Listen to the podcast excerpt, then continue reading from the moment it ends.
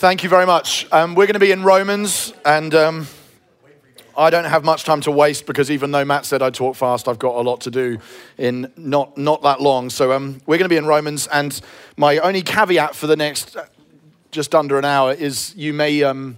You probably find yourself disagreeing with some of my exegetical, exegetical decisions, but I hope you can roll with it anyway and, and sort of and hopefully see the letter in a different way, even if on some occasions you think that's not what Romans 7:21 means, or it's okay. Um, we can agree to disagree, but um, I hope it will be helpful to help you see it in a, in a new way anyway.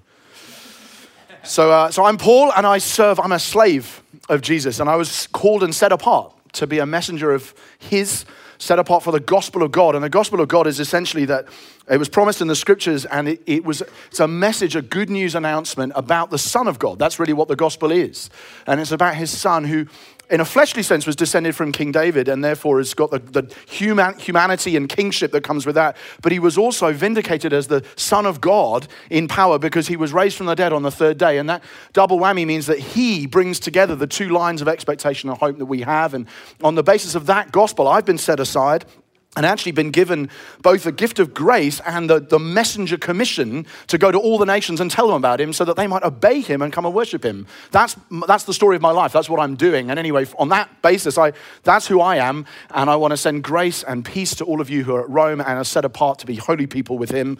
And first things first, I want to thank God for you because everywhere I go, I hear people telling me about the faith of the people at Rome. I think these guys are, Rome has received the gospel. Have you heard? Did you hear it? The gospel's reached Rome. And on that basis, I've had this long desire, this long held passion to come and visit you guys and to be strengthened by you and for you to be strengthened by me. I want an exchange of charismata. I want to give you a gift. I want you to give me a gift just by being together. I think that would be wonderful. But until now, I've been prevented from doing that. And uh, I assure you, I will come back to that subject and why and what I'm then going to ask you to do in about 45 minutes' time. But for now, just trust me, I'd love to see you. And the reason why is because I have this debt and it, it binds me. I, I live daily, weekly, monthly with this obligation, this debt that I feel God has given me a, effectively a, to discharge, which is that I feel God has given me a gift that is to be shared with every nation on earth. And if I don't do that, I'm actually in debt to God and, and I'm in debt to them because He's given me a message that I haven't yet delivered and therefore I'm acting as if it's mine. I don't want to do that. I, I'm actually under obligation to every single person. Most of you are Greeks, some of you are Jews. I'm under obligation to you, but I'm also under obligation to barbarians. Like to the people who go, that you don't understand what they're saying in the farthest reaches of the empire, the kind of people who you think are now living in darkness and drinking the blood of their dead. I'm under obligation to them as well.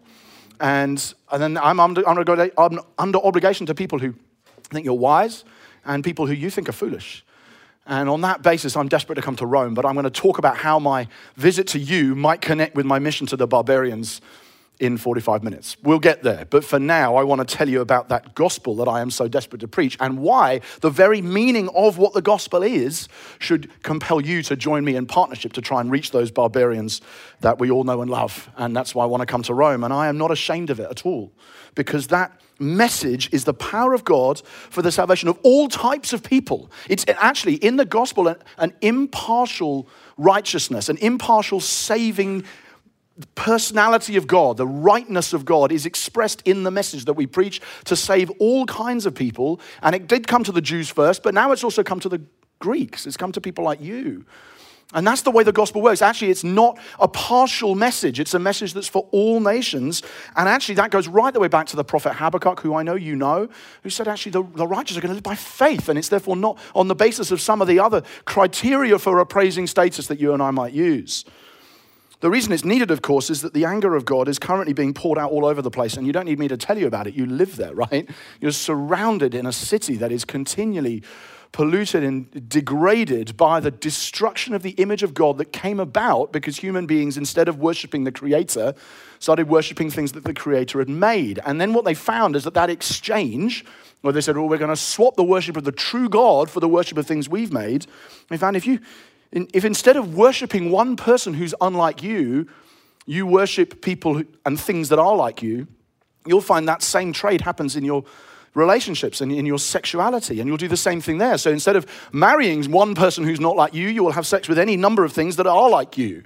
And that's what happened. And men did it with men, and women did it with women, and the whole human race has become gradually unraveling with their sexuality, and it's all come from idolatry. It's actually fundamentally not a sex problem primarily, it's a worship problem. That, that, and as a result, you and the city you see around you, some of you are just weirded out by it, and some of you find it disgusting, and some of you don't and practice it, but you will find that that outworking simply a, sort of logical consequence of a worship decision that the human race has made to worship creatures rather than creator.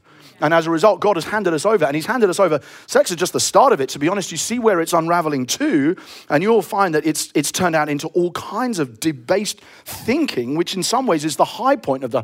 Don't, don't fixate on the, you know, the worship is the beginning, and it tends then into a sort of sexuality, but you'll find it now expresses itself in the, the moral value judgments of an entire society have been completely turned on their heads, and people are full of uh, wickedness and they, they kill each other and they hate each other and they are envious of each other and they gossip and they slander and they hate God and they hate one another and they hate their parents. And the whole of society is unspooling. And actually, what's the way you can tell how bad it's got is that when people see other people doing things that are wicked, they think, yeah, that's great. And then they hear people saying, no, no, no, that's not. That righteousness looks like this. They say, ugh, that's awful. It's like the whole civilization has turned on its head and their ethical values are topsy turvy and they approve of people who practice such things. But you can't pass judgment on them. And particularly if, if I might say, Jewish people among us, we are at risk of passing judgment on that as if that's another person's problem, and you don't, might necess- not necessarily see that it's actually your problem too. Right? You pass judgment. You don't have an excuse because actually you, who rightly condemn that behavior, are doing the exact same things and it should frighten you that you do. You, some, of you, some of you think that you're going to escape the judgment of God on the basis of your status or the basis of your ethnicity, and you're not. You're actually going to be held accountable in exactly the same way as they are. So you can look around you at the city and go, oh, what's going on here? And instead, you'll find you are still thinking as if your privileged status, particularly amongst the Jews, might disqualify you from needing to face the same judgment that they will. But it's not true because the judgment of God is going to come to all of us. And actually, He is one day going to give out an apportionment of reward or punishment on the basis of what people have done, in line with what people have done. And it's terrifying to think that some of us are going to stand before Him and are going to experience Him saying, Well, this is the kind of life you have lived, and as a result, you will be sentenced to this.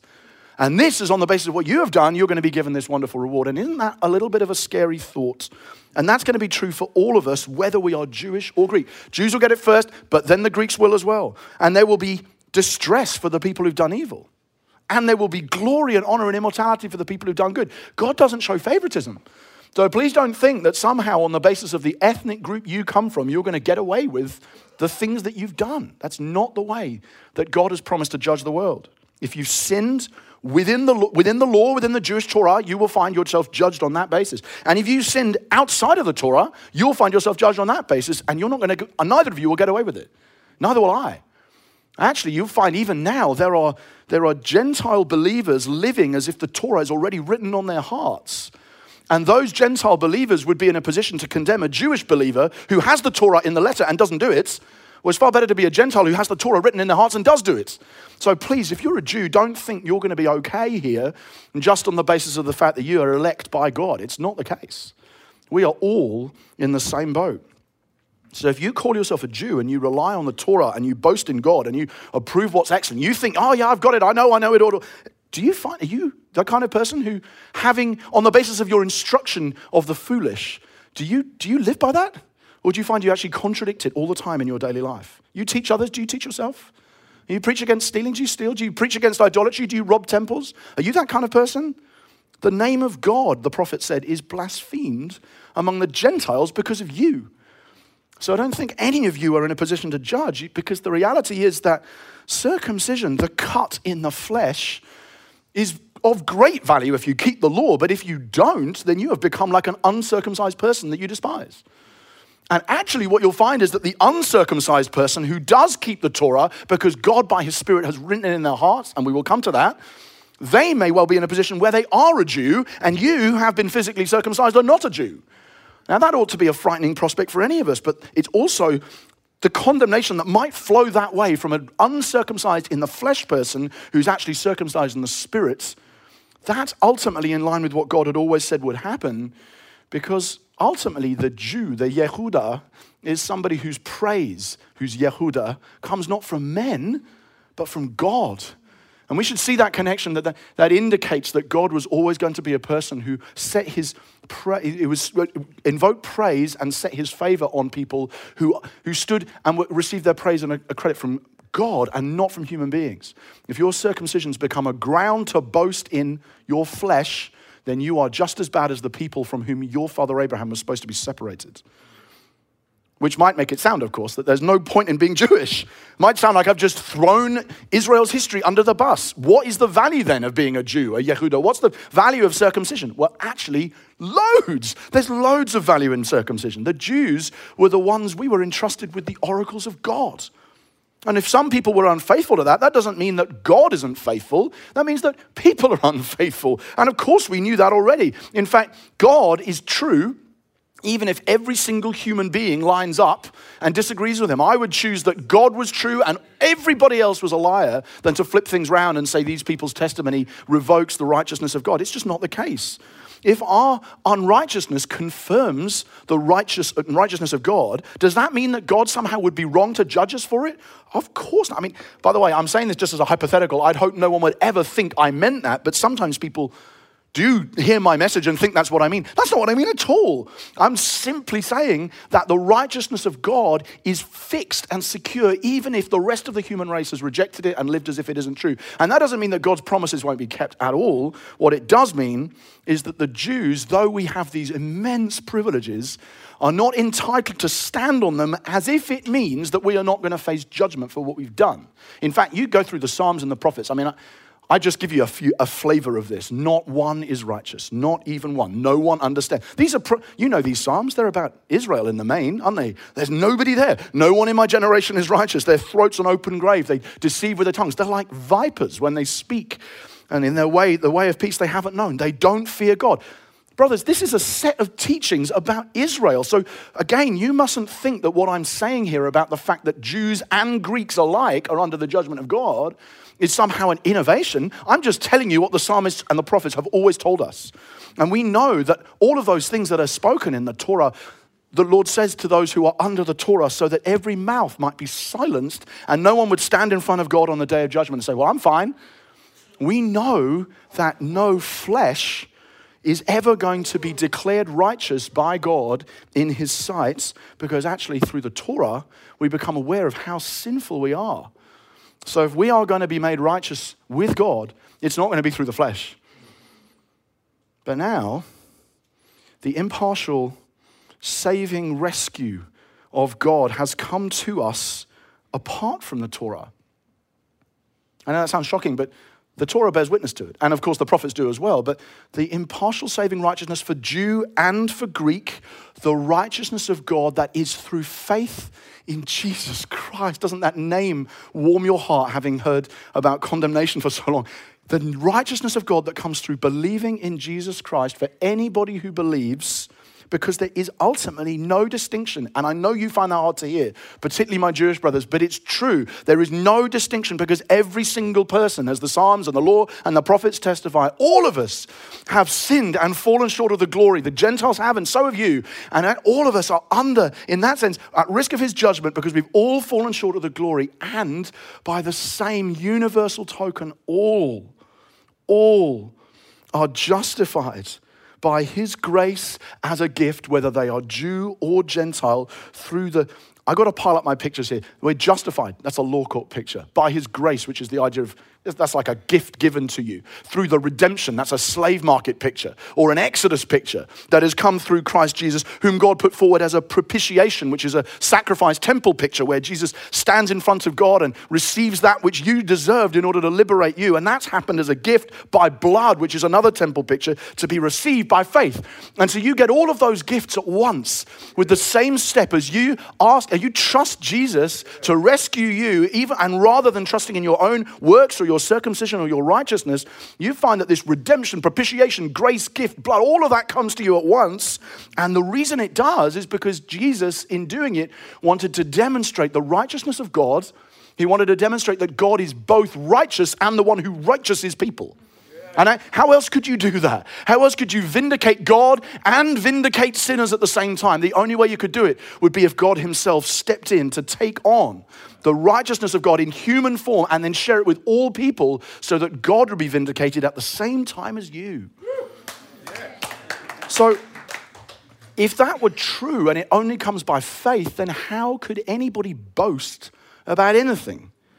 You can't, that's got to be ruled out, out of court straight away, hasn't it? You, on, on, and on what kind of Torah has, it, has boasting been destroyed? Is it the Torah of works? No, it's actually the Torah of faith, which we will talk about a bit more later, because we hold that a person is declared righteous in God by faith apart from the works of the Torah. It's not unique to the Jews or of course, to the Gentiles. Otherwise, it would imply that God was only the God of the Jews. And He's not. He's the God of Gentiles as well, because God is one, and He is going to justify circumcised people by their faith in Jesus and uncircumcised people by their faith in Jesus. And by the way, when you believe that, it doesn't mean that you chuck the Torah under the bus. Instead, it means you uphold the Torah because you see its purpose, its destination was always going to be Christ. And again, we will come back to that in a little while. The best example of all of this is obviously Abraham, who is our fleshly forefather. Again, I'm speaking here as a Jew to many Jews listening. And if Abraham had been justified by the works of the, the Torah, then he admittedly would have something to boast about. But, but admittedly, you can't boast before God, but he would have had something to boast about. He said, I was justified because I was circumcised. But that's not what Scripture says. Scripture says Abraham believed, and it was credited to him like an alien gift. You see, if you work, you don't ever talk about gift. You don't talk about things being blessings or unusual alien righteousness. You say, no, these are my wages. Right? I go to work and go to work. I make my tents. I go off to the, I go off to the shop and build it all around. Come back. I sell it, and people give me a wage. Well, that's my due. I'm entitled to it. If scripture spoke that way about Abraham, it would be very hard to believe that there was a gift involved at all. But scripture doesn't use that kind of language. Scripture says Abraham believed and it was credited to him, it was reckoned to him as a righteousness, as if that isn't actually what he'd earned, but God reckoned it to him anyway. The same thing happens with David, of course. So why would you talk about David as blessed that he's forgiven? Have you read the psalm? Blessed is he. You know, David's penitent psalm as he's just describing how awful he has been and how sorry he is. And then God speaks and says, Blessed is the one whose lawless deeds are forgiven. That language of blessing is not the language you use if you're entitled to be forgiven. But that's the language you use if you know that you're not entitled to be forgiven and you have been anyway. Blessed is the one against whom the Lord doesn't count his sin. Brothers, if that's true of Abraham and of David, it's going to be true of you. It's going to be true of every last Jew out there, as well, of course, as the Gentiles. So I suppose I better ask the hypothetical is that only for Jews then? Or is it also for the Gentiles? I mean, we say that faith was credited to Abraham as righteousness. How? When? Before or after circumcision? Because that makes all the difference. I assume you could see that, that if he was reckoned as righteousness after circumcision, then obviously we'd have to go back and say, well, this sounds like this is for the Jews then. But my whole point about the impartial saving righteousness of God is that it's not. And I can see that in the Torah because, as you know, Abraham called, Genesis 12, justified on the basis of faith alone, Genesis 15. Circumcision doesn't happen until Genesis 17. Now, we obviously find out later that as he uh, prepares to sacrifice Isaac in Genesis 22, there is a vindication of God's justification of him because his life, his faith is outworked in exactly the way that God's promise would suggest it should be. But the point is, he was justified before he was circumcised. And on that basis, we can be confident, can't we, that Abraham is the father not just of the Jews, He's the father. He's the Abraham. That's why he's not called Avram anymore. He's called Abraham. He's called the father of many nations. So we know that that must be true on the basis that his circumcision came after his justification, and therefore he's the father of everybody who believes, not just everybody who's circumcised. And on that basis, Jews and Gentiles share the same promise. And that promise that he would be the heir of all things didn't come through the Torah, it came through the righteousness of faith if it's the people who keep the Torah who are to be the heirs, then faith is of no use at all. Because ultimately, he doesn't cut, doesn't cut it, because ultimately you need the Torah as well. But it's not. The law, the Torah brings wrath, and where there's no Torah, there's no transgression. And that's why it depends on faith, so that the promise may rest on grace and be guaranteed to all of his offspring, some of whom are circumcised and some of whom are not. Again, you've read Genesis, you know this, but Abraham to be the father of many nations was always going to be the, the grandfather of all peoples and not just the Jews. And therefore, it is the height of irony when people begin to think of Abraham's ethnic badge of circumcision as effectively being the basis in which he had right, right standing with God. One, it shows they've read Genesis in simply the wrong order. And two, it shows that they don't really think he's the father of many nations at all, but basically just of one. And he's the kind of man, as I said before, whose faith was then vindicated in its outworking because he, even though his, his wife Sarah was laughing about it, but he knew he didn't waver in regard to the promises of God. He said, Well, okay, I might even receive uh, this child back from the dead when he offered him up. And of course, in, in a manner of speaking, he kind of did. And he was convinced that God was able to do what he'd promised. And that's why his faith was counted to him as righteousness. And it will be, it wasn't just written for him. It wasn't just for him. It was for all of us who trust in Jesus, who has been raised from the dead, delivered over for our transgressions, and then lifted up, that we also with him might be lifted up and found righteous as well. And therefore, since we have been declared righteous on the basis of faith and not on the basis of the works, we have I love the word shalom, don't you? I love, I love it. I love the peace that comes when you just breathe out like, I'm righteous with God. Peace. I've got access through grace into this place, of this, this extraordinary grace in which I stand, and I rejoice. I have joy deep down in the glory of God. And not only that, actually, but I find that even when sufferings come, I can find joy in them. And I'm not, that's not because I'm a masochist, it's because when I suffer, I know what suffering produces. I know where it's going. I know the end. I know that suffering produces endurance. And I don't like it, but it happens. And endurance produces character, and character produces hope. And hope never, ever lets you down because the love of God has been poured into our heart by the gift of the Spirit. And on the basis of the Spirit's been given to us, we know that all of the hope we have will one day be vindicated. It will be demonstrated as valid and true simply on the basis that the Spirit's been given to us and He functions as a down payment of all that, but we don't have time to get into that now. The point is that while we were a, ru- a ruin, a mess, a wreck, Christ died for us, not when we were good, but when we were bad. You might, you do. Sometimes people die for good people. People die for their country. People die for their family. They die because they feel like they have got something from this other person. Christ didn't do that the Messiah died for us while we were still sinners, while we still hated him. That's when it happened. And on the basis of that, having been justified by his death, how much more are we going to be saved by his life? Right? If a dead king saves you, what do you think a living king's going to do? And therefore, we can rejoice in God through the Lord Jesus Christ, through whom we have received shalom. We have received peace with God. So just as sin came into the world through just one person, and then death came in through sin, and spread to everybody because everybody sinned. Actually, parenthesis, sin was in the world before the Torah. Did you get that? Do you realize that? And the thing is, if the way to prove this is that everybody between Adam and Moses died. Even though, so far as we know from the scriptures, none of them committed a transgression because there wasn't any law. Adam's given a law, Moses was given a law, but the people in between, they weren't given laws, they, yet they died anyway. So we know that they didn't die on the basis of breaking specific laws. They died because they were in Adam somehow. They were part of the human race, and what was true of him became true of them. Well, the free gift works kind of like that, but much, much better. The free gift is not, in many ways, is not like the trespass. I'm saying it kind of is, but in many ways it isn't. Because with the trespass, many people died, which was sort of the right outcome. Whereas with the gift of Jesus, many people have come to life, which is almost the wrong outcome. Do you see? So with Adam, you'd think, yeah, that was the appropriate response. You're in Adam, you die. In Christ, that's, that doesn't feel like that, that fits with what you are. You get life, which is almost the wrong outcome. The free gift is so much better than the trespass. And if the judgment following one trespass brought condemnation, which it should have, the free gift following many trespasses, right? We, the free gift is response to a huge amount of sin. Adam got his judgment just from one.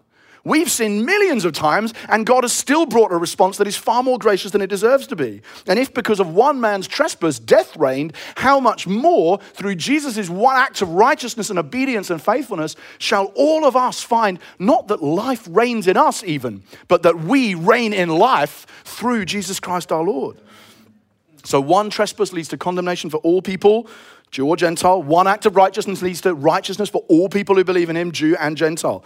And the law came in, of course, the law thought that it had got this all figured out and came in going, I will find a way of making them sin. And Adam went, oh, and the law went, yes. And then Jesus went, ah, oh, but grace. And then the law went, right, okay, I'll get you this time, the Mosaic law. And then God went, yes. And it trumped him again with grace. And then the sin came in and went, and we're going to do it again. We're going to raise the stakes. We're going to make more and more laws and it'll cause more and more sin. And every time the law thought it was winning and every time sin had managed to twist it, the grace of God trumped it again. And every time sin went up, then grace kept going and kept going and kept going, so that no matter how much law there is and how many times you sin, grace just keeps on going up and up and up to the glory of God. Now, which raises the obvious question well, let's, let's keep sinning then. that sounds great. A plan with no drawbacks. We'll keep sinning and grace will keep going up. Glory. Guys, I really hope that everyone knows I'm joking about that. That would imagine if anybody was to think that that was actually true. Because if you, I just need to talk to show you this. I need to show you what happens when you get baptized. You got to you got to understand that when you get baptized, you die. You go down into the grave and you lie flat on your back and you are dead with absolutely no capacity to raise yourself. And when you are, you are uniting yourself with the one who died. And in being buried with, in baptism into death, you are experiencing the same separation from sin and the same uh, complete destruction of the old life that Jesus did when he died on the cross for you. And therefore, when he gets up again, and so do you, and you come out the tank and you stand up and everybody celebrates, you've just simply left the corpse you, the one that wants to sin that grace may abound, you've left it in the tank. You can't carry on sinning as if that would just make on things going better. Of course it doesn't. If you've been united with him in a death like that, you're going to be united with him in a life like this. And if you don't see the connection, you've just not understood what baptism is, let alone what Jesus is. If we've died with Christ, we get to live with him. We know that Jesus, having been raised from the dead, is never going to die again. Death doesn't have any power. The death he died, he died once and for all, and the same is true for you. So you also have got to think dead to sin, alive to God.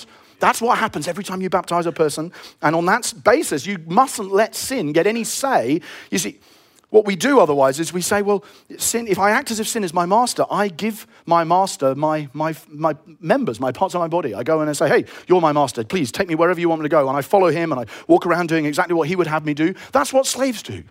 And it's you are a slave. So am I. You're a slave to the person you obey.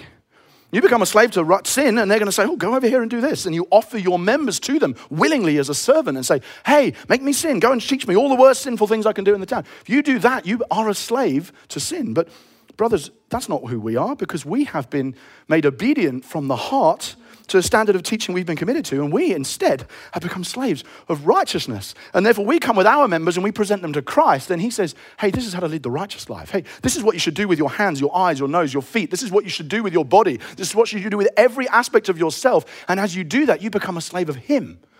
There is no way of living this life without being a slave. You can't. You're either going to be a slave of this or a slave of that. And as you offer your body parts every day as you consider my eyes will do this, my hands will do that, my sexual organs will do this. I am continually submitting myself to one master or another. Brothers, choose well. Choose the one who has resurrected you from the dead and who died on your behalf because the wages of sin ultimately is death. That's you carry on walking this line, there is blackness and nothingness. You walk this way, there is, yes, admittedly, a time of some trial, but there is joy and eternal life and the everlasting arms.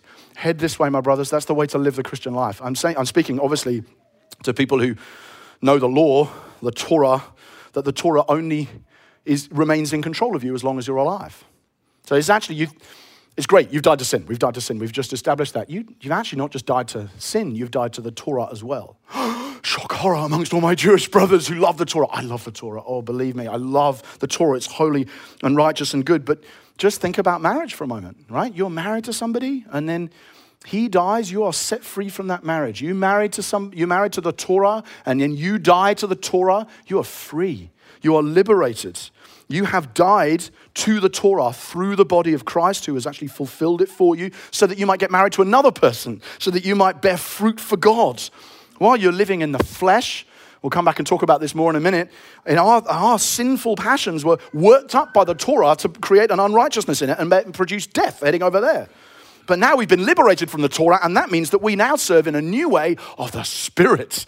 And that law over there, and righteousness over there, and death over there, and life over there, and sin over there, and again, righteousness over there. Flesh is on this side, and spirit's on this side, and you can't serve both. And I'm saying that doesn't mean the Torah is sin. I just for, imagine for a moment, I'm going to be Adam and Israel for a moment, okay? Right? What, what I found was I was alive, and I didn't, I didn't have the Torah, I didn't have any commandments, it was great. And then a, then a commandment came. Happened to Adam, happened to Israel, right? Golden calf, Garden of Eden, same thing happened, didn't it? They're happy, they're fine, we're free, this is great, relationship with God. Commandment comes, uh oh, am I going to keep the commandment or not? And as a result, we said, we're not going to keep the commandment. I, I didn't. And I said, stuff the commandment, I want to do my own thing, and I died. Oh no. And that death came and spread to me. And that doesn't mean that there's anything wrong with the commandment. What that means is that there's something very, very wrong with me which is that sin dwells within me and crouches like it crouched for Cain, thinking, I'm going to wait and wait and wait. I've got him. That's what it does. Same's true for, for you. Same's true for sin working on you.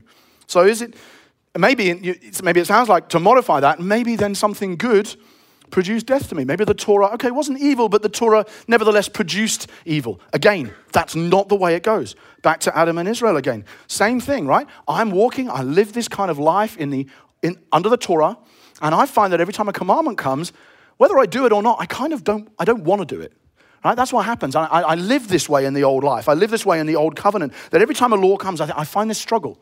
I know it's what God wants, but it isn't what I want. And I find this odd tension where I'm going, oh, do I do that? Oh, no, no. Okay. And then, oh, I want to do it, but the, I keep doing evil. And, oh, uh, and I live this almost dilemma life where I'm continually bobbling around in, this is as, as Adam and Israel, of course, you know what that's like because many of you have come out of that. That's the sort of life you lived. And so you were spending your whole time going, every time there's a good thing, I don't want to do it. Oh no. And it was just this destructive whirls, you know, whirlwind of down and down and down and down into more and more sort of sadness and grief and confusion and dilemma because I didn't want to do what God wanted me to do, even though I knew I should.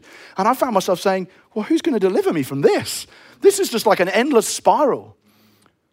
You know the answer, don't you? Thanks be to God through Jesus who came to rescue us from it. Anyway, so in this world, I serve the law of sin, even though in my, in my spirit I should serve the law of righteousness. And that's why, if you are in Christ Jesus, God isn't angry with you anymore. There's no condemnation for anybody who is in Christ Jesus because the, the law of the Spirit of life, this way, has set you free from the law of sin and death this way because God has done what the Torah couldn't do. Because the Torah was weakened by the flesh, and therefore it was bound to only work in a particular way to convict people of sin. But by sending his son, who looks just like you and me, to come and walk through this entire journey, yet without any of the conflict that Israel and Adam did, and then find himself vindicated and righteous, God has fulfilled every single one of these righteous requirements of the law that are now given to us who walk not according to the flesh, but according to the Spirit. Imagine for a moment the difference between flesh and spirit. Flesh people, imagine you're traveling across water. The spirit people, the ruach people, the pneuma people are putting their sails up, and their entire life is about trying to get the wind in the sail, and they are blown along. They have to do stuff, they have to work, they have to use their muscles, but they are waiting for the power that comes from somewhere else. And meanwhile, just down the road, across the water, I should say, there's people who are rowing, straining by the flesh. It is the power of human flesh. And some of you guys have got the muscles you could probably imagine that you would be able to do that. But imagine the exhaustion and the stress and the strain. And meanwhile, there's guys over here just saying, Oh, we don't, we don't sail according to the flesh. We don't travel across the water according to the flesh.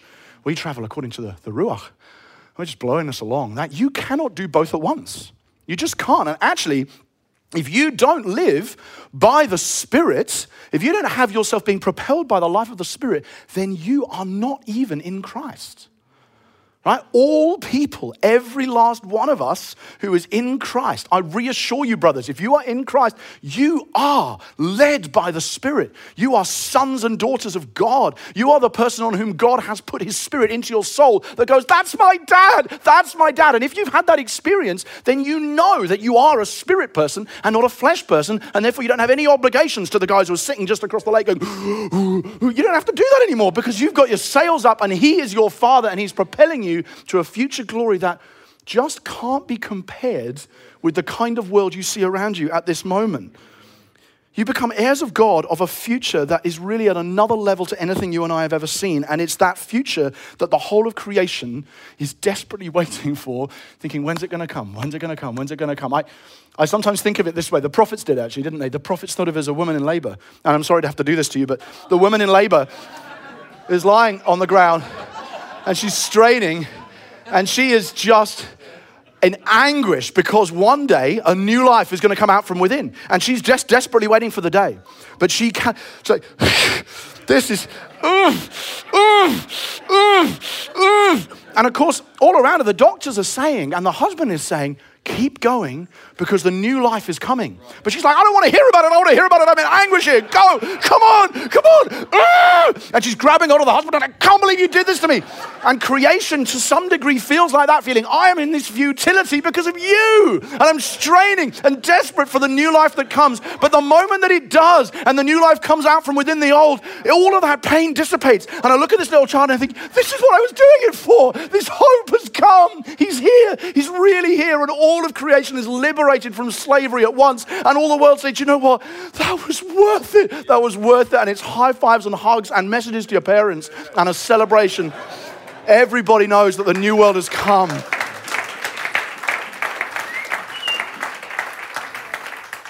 And that's why we hope, because we know that's where it's going. Like, in the meantime, there's a lot of hardship, but the Spirit the wind, the gift, the Spirit of God, the breath of God has come to us to help us. I'm not pretending it's easy. It's not. I've just told it's like a woman straining in labor. That's what this life is like. Don't get used to the idea that this world should be free of suffering. This world is a place like a woman in labor. But the Spirit helps us and He stands with us and He cries out to God in ways that sometimes we've run out of words and He's still praying. He is interceding for us, and even when we run out of things to say. And we know that it actually, because of that ending, we know that in every single thing that happens between now and then, ultimately, God is working it for the good of the people who love Him. Because we know that all of those whom God foreknew from before there was a world, He predestined that they would be like Jesus, so that Jesus would have loads and loads of brothers and sisters and it would be wonderful. And all of those people then got justified, called, and all of those people then got justified, and all of those people then will be glorified. And if that's true in response to these things, what can we say except that, well, if God's on our side, then it doesn't matter who's against us because He has already vindicated us and He's already secured our ending. Who's going to bring any charge or accusation? You did this. Do you know that the other day you did that and that and that? I'm going to start listing them for you. Who's going to bring any charge? If you are elect of God, the law court trial has already taken place in your life and you have already been vindicated as innocent and righteous in front of him. And it doesn't matter who's accusing you, because at the right hand of God, there is a man who has said, Everything this person has done is covered. He has been raised and is at the right hand of God. And in, he's not only declaring you righteous, he is praying for you that the Father would preserve you between now and that great day. So, who's going to separate you from a love like that, right? You put anything. The very worst things this world have to offer, let's say danger, okay, that's not going to work. Nakedness, no, that's not going to work either. Tribulation, distress, persecution, famine, sword, death. Can death separate me from the love of God? No. Well, what else is there? And the answer is nothing at all. Because actually, we are going to face death all day long and be considered like ready to be slaughtered sheep. And even though that's true, we cannot be separated from the love of God by whether it be height or depth or the present or the past or angels or demons. Nothing, nothing, nothing anywhere in anything that has been or will be will ever be able to separate you from the love of God that is in Jesus, our Lord. Now, I'm I'll be honest for a moment. I, this, is, this is where it gets more personal for me. I, all of these things I've declared remain to be true of not enough of my Jewish brothers. In fact, an awful lot of them have turned their back on it and rejected it. And I, it, I am not exaggerating when I say I'm just, I, I wish I could be separated from Jesus myself if it meant that they would find a way of being reconciled to God. I, I care that deeply right? There's all of this heritage I talked about. It, it's theirs by right, and some of them have rejected it. Many of them have. But even when they have, it's not because God's word has failed. It could sound like it was. It could sound like God made the promise to Abraham and then he broke it. But that's not what's happened. Not everybody descended from Israel is an Israelite. Not everybody who's a child of Abraham is really a child of Abraham. You go that right the way through, actually. Abraham has two boys. One of them's a child of promise, the other one isn't. Then Jacob, then, um, Isaac and Rebekah have two twin boys. And before they're even born, one of them's a child of promise and the other one isn't. And so if you're a Jew today and you're thinking, hey, this is unjust of God. I'm entitled to this election. God would say, no, you're not. Biological lineage has never been quite enough. Actually, that's not the only issue in town. In fact, some of you might say, well, this is unfair because God, with Jacob and Esau, God said, well, hang on, Esau's going to serve Jacob, and that was before Esau had done anything wrong. And it's true, but that's the way God's economy has always worked because what God has done is He said, I am going to use, choose you as a means of blessing them. And sometimes that means that these people who are going to one day be blessed are bound up in suffering and difficulty while God's purposes are being worked through the one who is elect in order to, for the means of saving all of them.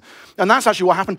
That happened with Pharaoh, right? In some ways, God said, I'm going to use Pharaoh as a means of bringing liberty to Israel. So this has always happened, and you have benefited from it in the past. And that's something that happens simply on the basis of the mercy of God. You are no more entitled to be saved than Pharaoh was, or Esau was, or Jacob was. Now, obviously, that might then make it sound like God had decided simply to condemn you because he likes condemning people, but that's not true at all. And it might make you feel like, oh, well, who, this is so unfair because um, God has made this decision about me and he's therefore unrighteous because I or my Jewish neighbor might not be a believer.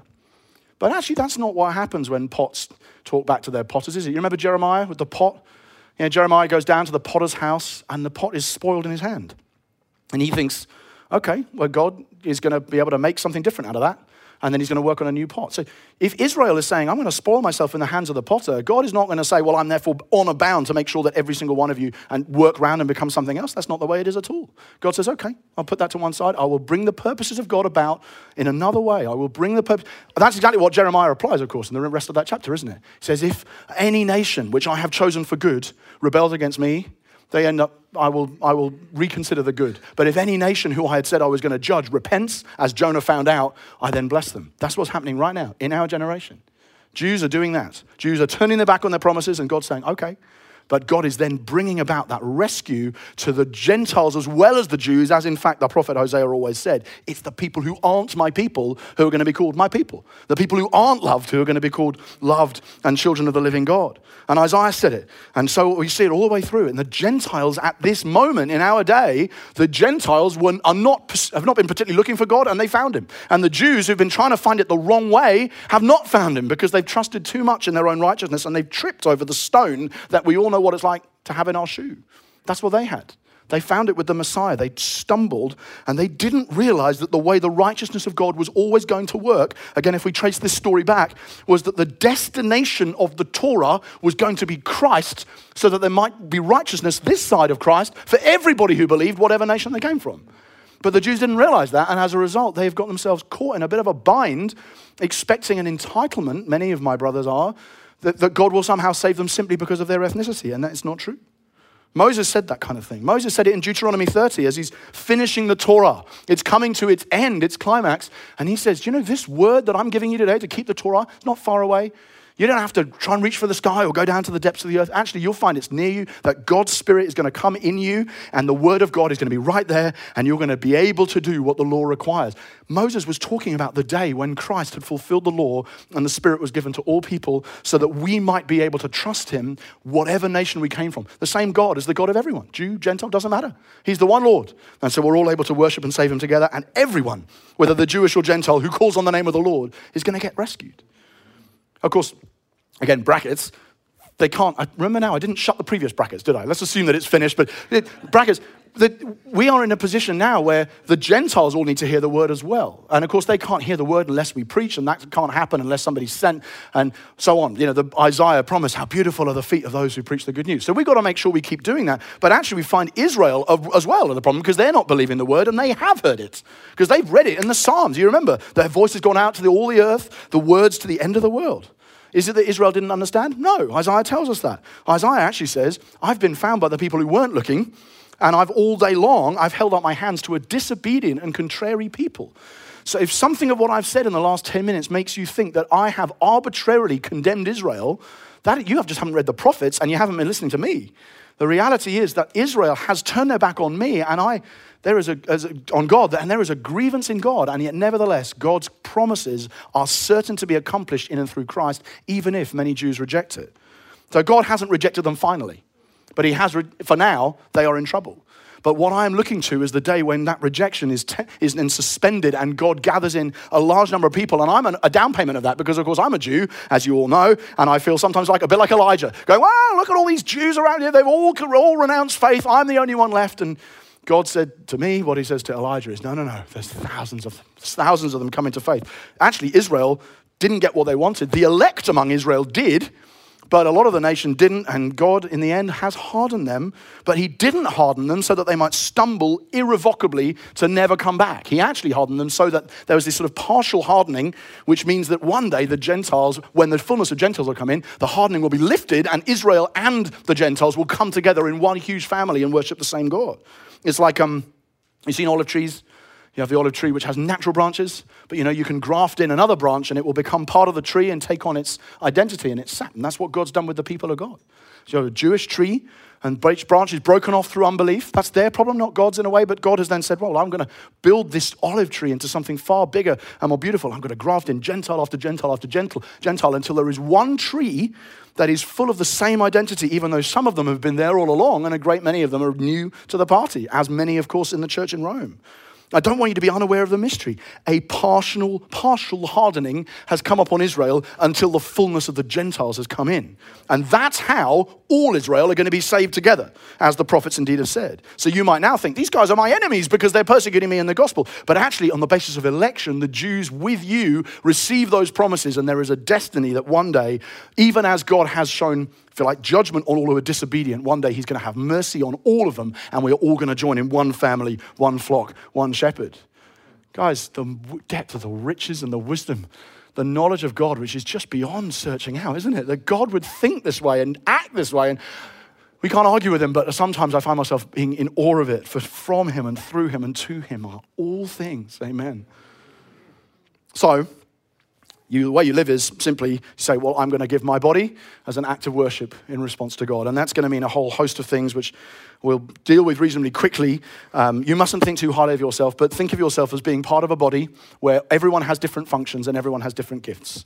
And make sure that you offer yourself and the things that God's given you. It might be prophecy or leadership or mercy or chat, whatever it might be. Make sure that you give those things for the good of the whole body and they'll serve you and you'll serve them. And that love be genuine. Make sure that you hate evil and, uh, and embrace everything that's good, you, that you love each other. It, it's not that Christianity, I've said a lot about the Torah, it's not that Christianity doesn't have rules. It kind of does have rules. They're just different rules that you can keep because the Holy Spirit's within you. And that means making sure you love one another and making sure you pursue peace with one another and you stand up under tribulation. You keep praying, you look after the saints, you care for the poor. You don't, when people persecute you, you don't persecute them back. You bless them. It's basically, you've read all of this from the Messiah. You know what he taught us. Well, I'm just saying we need to live like that, whether you're in Rome or in Galilee. That's what we do. You don't get proud. You're not wise in your own sight. You never pay evil back when people do evil to you, which I know they do. You actually, ultimately, you leave room for God to bring the judgment. The basis for you not avenging is not that God won't avenge, it's that He will. And in the meantime, you just wait and say, okay, well, I'm just going to keep praying for them, and I'm going to feed my enemy. I'm going to give him a drink if need be. You don't overcome evil with evil, you overcome evil with good. And obviously, the classic example, in some ways, is the way that you're to respond to the empire, who are trying to wipe you out some of the time. You've got Nero.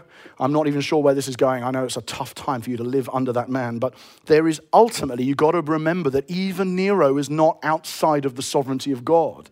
And therefore, the way you respond to him is a test in some ways of our Christian fidelity. And you mustn't make sure you, you don't, don't thumb your nose to him and think, oh, I don't, I've got Jesus. I don't need to care about Nero. See, actually, Nero's the guy with the sword.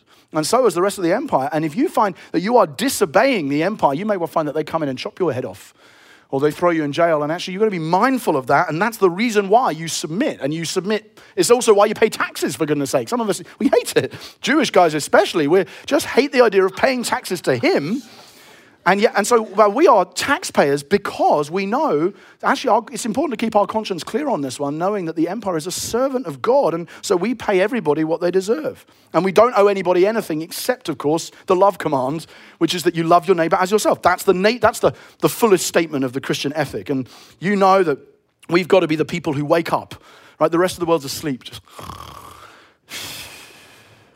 So they don't realize when the empire does this, or when God says that, or when this little thing kicks off in a nearby city, they don't know what's going on. They're fast asleep. They're in a daydream. You are awake. You should know the time. Wake up. Come on, smell the coffee. Get on with it and make sure that you behave rightly and that you don't end up living in such a way that serves the evil, but you serve and live in a way that serves good, not orgies and drunkenness and the things the Romans do. You put on the Lord Jesus Christ and don't make any provision for the flesh or gratify any of its desires.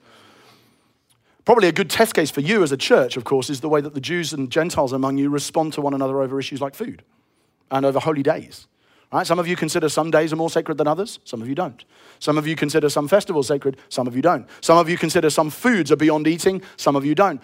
The key is not actually whether you eat something or whether you don't, or drink something or whether you don't, or observe a day or whether you don't. The key is that the motive underlying what you do is love for your brother in order that all of you together will reach the judgment seat of Christ and face vindication at the same time to the glory of God, rather than that some of you do things that because you want to preserve your liberty, you end up putting things in front of people that stop them from getting there. You mustn't do that. You really mustn't because you could put stumbling stones in their shoe and they could get knocked off course just like any of the other people we've been talking about from my nation. And that's very important that you don't think that way because we're all going to reach the judgment seat of Christ and He's the master. So if somebody, one of your brothers, is eating something that you wouldn't eat, leave him to it.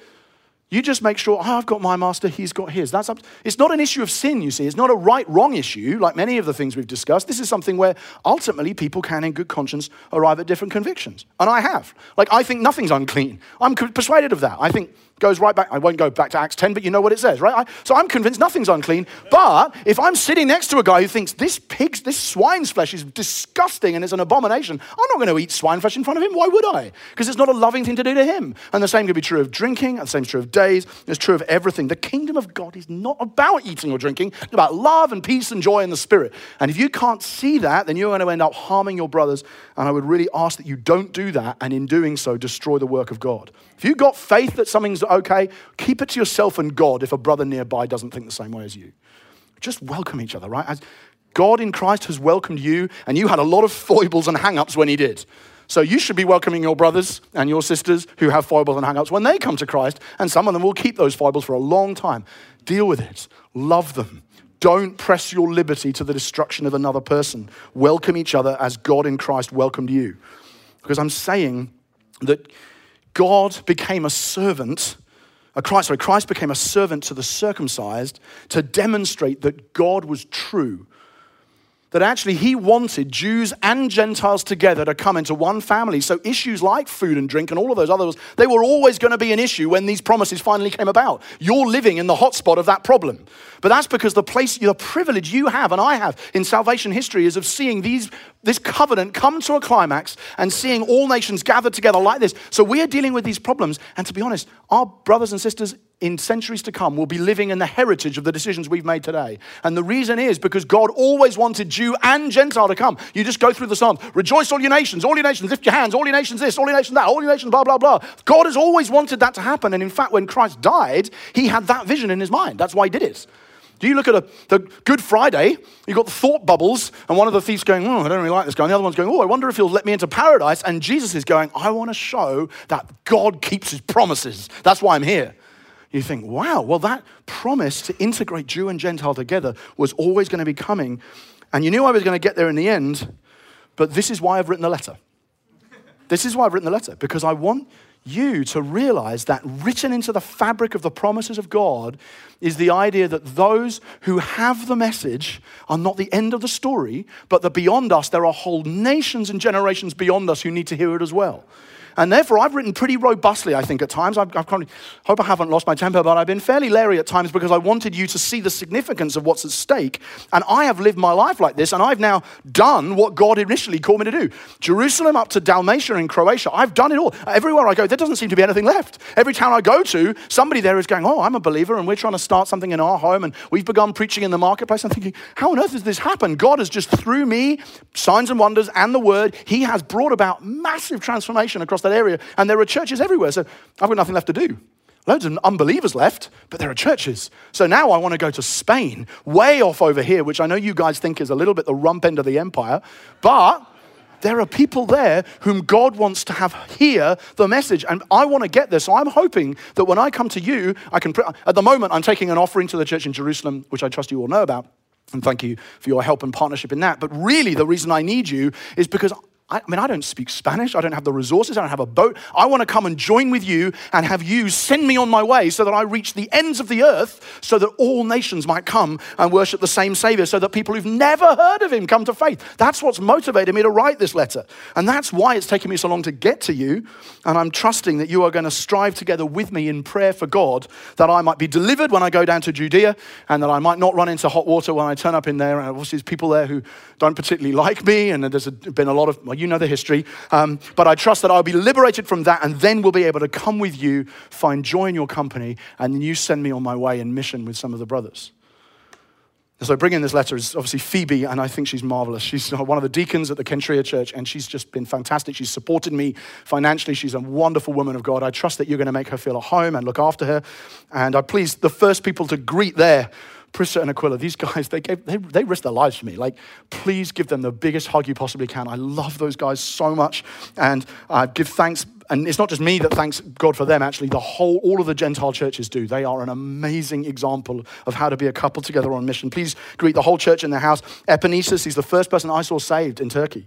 Greet Mary, she's worked really hard. Andronicus and Junia, outstanding among the apostles. And they were in Christ before I was, and please thank God for them. Greet Ampliatus, who I love in God, Urbanus and Stachys and Apelles and the whole household of Aristobulus. Greet Herodion, he's one of my cousins. Greet those in the Lord who belong to Narcissus and the people of Tryphena and Tryphosa These women, unstoppable, but thank you for them. Please pass on the greeting to them. Greet Persis. She's worked incredibly hard. Greet Rufus and his mum. She's been a mother to me, and I've needed her. She was there when I needed her. Asyncritus, Phlegon, Hermes, Patrobas, Hermas and the brothers, all are with them. Philologus, Julia, Nereus and his sister, Olympas, all the saints. Greet all of them. And actually, anyone else I've missed with a holy kiss. And all the churches of Christ greet you. I, final words, guys.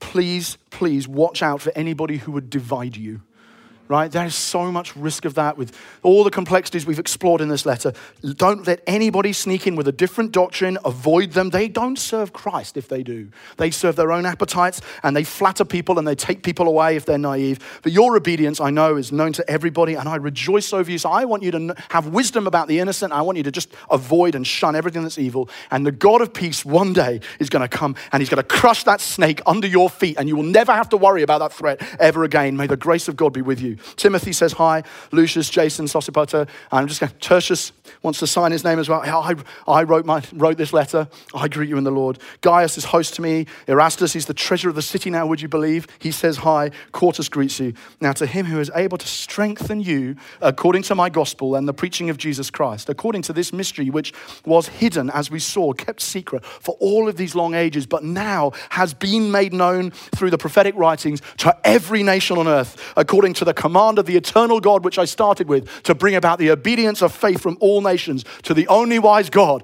be glory forevermore through Jesus Christ. Amen.